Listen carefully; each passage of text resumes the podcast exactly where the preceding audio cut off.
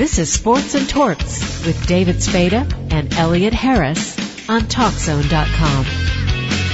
I remember this guy playing for the Buccaneers back when I was in my early 20s. That must mean I'm getting old. Nah, I remember Claude Humphrey playing, so what's that say about me? You're really old. Let's get right to the interview I taped with former Tampa Bay Buccaneer great Derrick Brooks. I see that you grew up in uh, at in Florida. Was Florida State your primary choice for college, or were you looking at other colleges back then? No, Florida State was uh, you know, my primary uh college choice, and you know, I actually chose Florida. I chose Florida State uh, off proximity. To be honest with you, when I was being recruited, man, some of these colleges were starting to sound the same, and I said, hey, no matter where, I'm where I go, I'll get a good education. So I was laying down one day and I said, man, what if something happened to me? You know, my parents, they need to get to me. So the closest university to the Pensacola, Florida was Florida State, and that's why I ended up going to go to Florida State. So you had no interest in going to the U? Uh, you know what? Uh, they were on my list to visit, but as I said, at the end of the day, when it boiled down to it, you know, Miami was 10, 11 hours away. so Florida State was only two hours and 10 minutes. So that's what I boiled my decision down to. Uh, when I tell people that story, uh, a lot of them can't believe, like, well, it must have been the coach. It was there. So then I say, hey, they were obviously a part of it, but my fundamental decision was based on proximity. What was Bobby Bowden like to play for?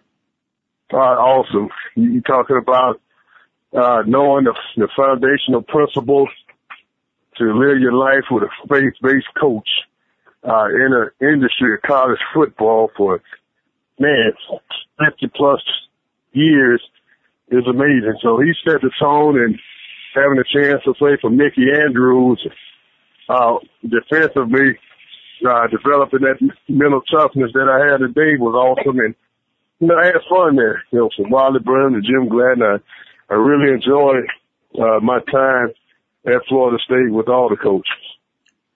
And then you won a national championship there when you beat Nebraska. That wasn't bad either, was it? that, that's, that's another, yeah, again, that was another thing that I embraced when I was there to be on the team that bring Coach Bowden his first national championship after being close for so many years. To finally be that team to say, hey, we did it, uh, for Coach Bowden. We were part of his first. All those things are important to me. And I was blessed to, obviously to win it, be a part of it. And, and again, I can to say that, hey, we were the first in 1993 to, to bring Coach Bowden the championship.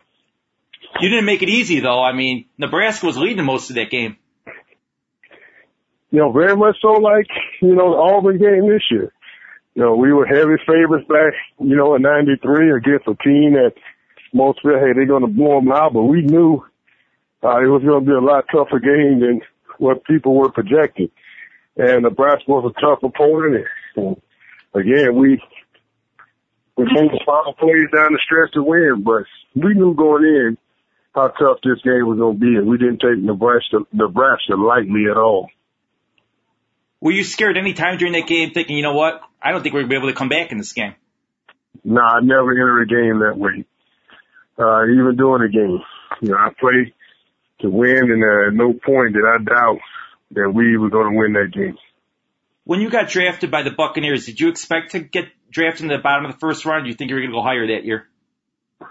Uh, you know, without a 28 best player, no, in my mind you know, and, you know, obviously, uh, I was expecting the best. Uh, but, you know, as I said before, you know, and I say today, you know, I just want an opportunity to play and go and improve myself. And, you know, I thank, thank God that the Bucks moved back into the first round, uh, to get me at number 28 and, you know, really was instrumental in my career being played entirely here in the state of Florida. I'm grateful for that.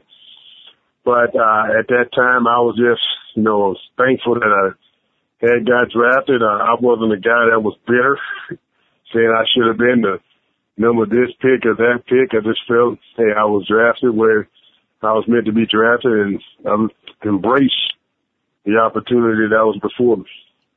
What was Coach Dungy like to play for? Uh, he was tough. he coached us defensively, man. He coached us tough, but yet it was fun. He brought disciplineship, consistency, and a way of doing business that changed the culture. And the fact that he came in talking about changing our community and making us all winners, uh, just as much as we won games on the field so we all could win was extremely important and setting the tone for my attitude towards making a difference in the community. Because I mean, Tampa was not known as a winning football program. They had a couple good years with Doug Williams, but other than that, they were always at the bottom. Yeah, but that's that's the intriguing part of the position that we were in to turn this franchise around. And again, that's uh as I can say now, that was part of my Hall of Fame resume. Who ran that defense? Did Dun- Tony Dungy run it, or was it the coordinator? No, you know, the defense architect was uh, actually Chuck Nolan and Coach Dungy obviously put his principles on it and installed it, you know, and brought it to Monte Kiffin. You know, Monte Kiffin and Coach Dungy worked together before, but uh, I like to think it was obviously the head coach's influence and, you know, he trusted his coaches to get the teaching over to the players. Like you said, he learned under Chuck Noll and there was a Chuck Noll type of defense. Yeah, and again, I, you know, this year when Coach Dungy talked about the, his Tampa defenses, he always give credit back to Chuck Chuck Noll and what uh, those Steeler defenses were able to do. And obviously, he changed things up depending on our talent level that we had in Tampa. But as far as I know, uh, it dates back to Chuck Noll when you talk about some of the principles that Coach Dungy ran here defensively for us. Who was the leader of the defense uh, playing out there? Was it you? Was it Warren Sapp? Was it John Lynch or Hardy Nickerson? You had so many great players. Well, each position had its own leadership within its position, you know, and and at times, uh, you know, it's different leaders speak up. But uh, know, generally, our teammates looked at me as, you know, hey, well, who was a leader? Then I stepped up and embraced that role. But I was the type of leader, man, that the stage was big enough for everybody to shine. So each position had its own leadership, and uh, I like to think we did it together. To be honest with you. He had to be tough to get Warren Sapp to keep quiet because he likes to talk.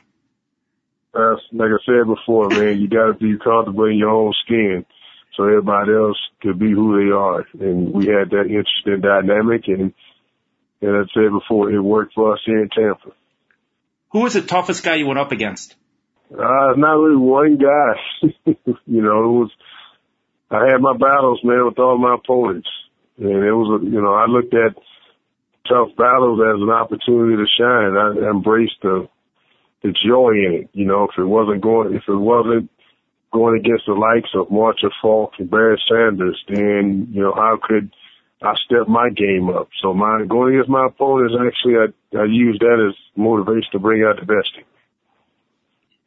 Was it hard that you never put up real big sack numbers other than that one year? I mean, because everybody thinks of like the Lawrence no. Taylor type as a linebacker getting sacks.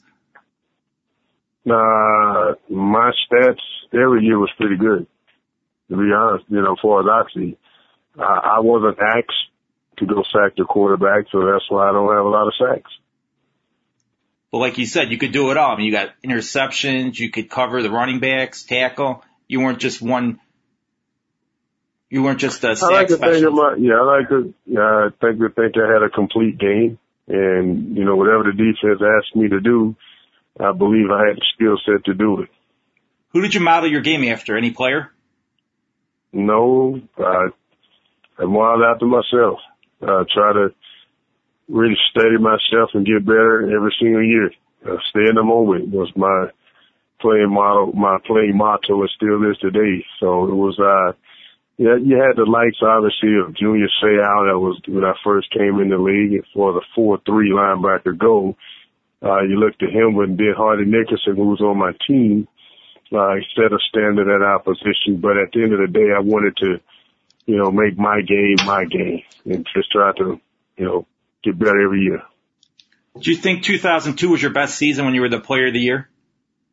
Uh, I like to celebrate 2002 because when I received the individual award of being the best defensive player, we won a championship. So that's why it's special to me. And you had that interception return for a touchdown in the Super Bowl, which had to be nice. Oh yeah, yeah. Some say a, a game catch and play. I was grateful I was able to see it, catch it, run, and don't fall. How gratifying was it winning that Super Bowl? Say it again. How gratifying was it winning that Super Bowl against the Raiders? Uh, I think it was a validation for Tampa Bay in our Tampa Bay area. Go from 0 26 when we first started to Super Bowl champions years later. And I think it was a combination of a lot of hard work and a lot of disappointments and, and obviously a lot of joys. So I think our Bay Area celebrated that championship because that's how much it meant to our cities. Did you guys kind of feel bad that Tony Dungy didn't get a chance to win that Super Bowl with you guys? I feel bad every year we lost in the playoffs and didn't go first. so, uh, again, Coach Gruden came. He brought a different dynamic to our football team and obviously that dynamic, uh, on our team helped us win a championship. But, you know, we, at the time, you know, we were blessed with the challenge of looking forward, not backwards. And I think Coach Dungy went on to have a pretty good career out of Tampa. he won that Super Bowl with the Colts, which is very nice. Exactly. The thing I feel bad about though is like you said, you guys were 0 26 when the Buccaneers started and a guy like Lee Roy Selmon didn't get a chance to play in a Super Bowl. Yeah, it was, uh, you know, that's part of our history. You know, it's overcoming those type moments. Uh, everybody that played the game don't get a chance to do it.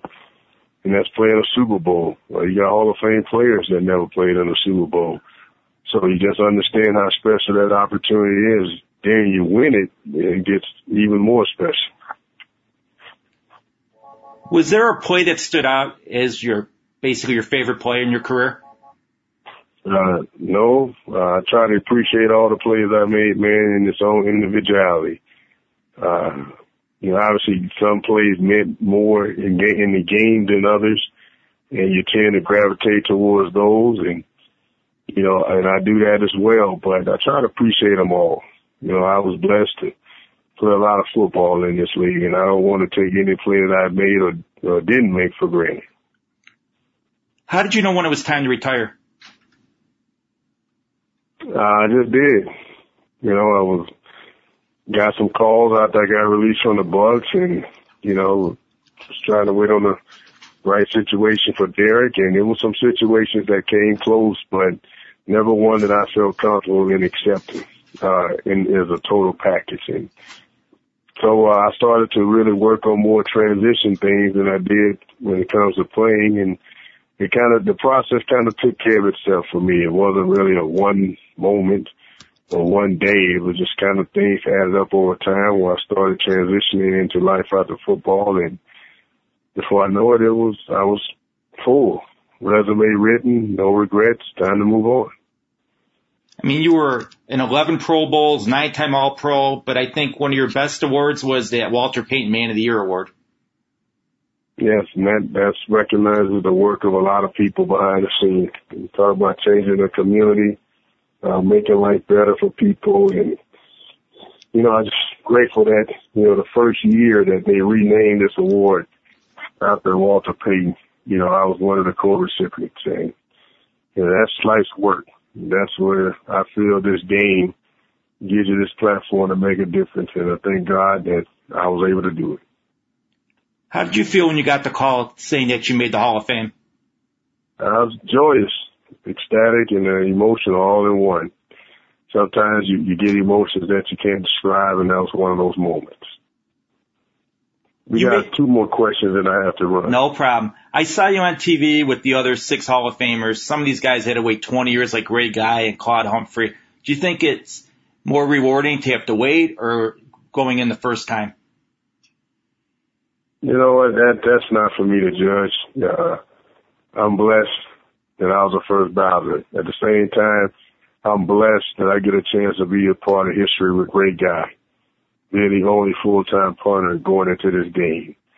You know, me and she's in this game going into the Hall of Fame. Claude Humphrey, one of the best defensive ends of his era, and seeing how appreciative he is that say, look, he's in with me, you know, all the years doesn't matter. The fact is he's going into football immortality in 2014. I get a chance to share that with him. So, uh, it's not for me to judge. It's, it's, it's for the process. It's for me to appreciate. Uh, I was a part of the 2014 class and God blessed me to be a part of it with these guys and I'm accept my role in it. Who's going to be your presenter? Still working on it. I want to you know, all the Pensacola, all the Tampa, everybody can present. but I got some time to decide that. But uh, I want my kids uh, to be as much a part of this process as possible. Elliot, very few players are like Derrick Brooks win a national championship at college and also in the NFL. An impressive uh, resume, an impressive football player, and an impressive person. Tell you one thing, when everybody says uh, Brian Urlacher was the best linebacker of the 2000s, I think they're forgetting Derrick Brooks here. You know, Bears fans may disagree with you, but I think most other people would go with Derrick Brooks. If you ask Lovie Smith what linebacker he'd start a team with, I don't think it would be Lance Briggs or Brian Urlacher. I think it would be Derek Brooks. Again, thanks for listening to Sports and Torts here on TalkZone.com. I'm David Spada, along with Elliot Harris, and tune in again next week for another great show.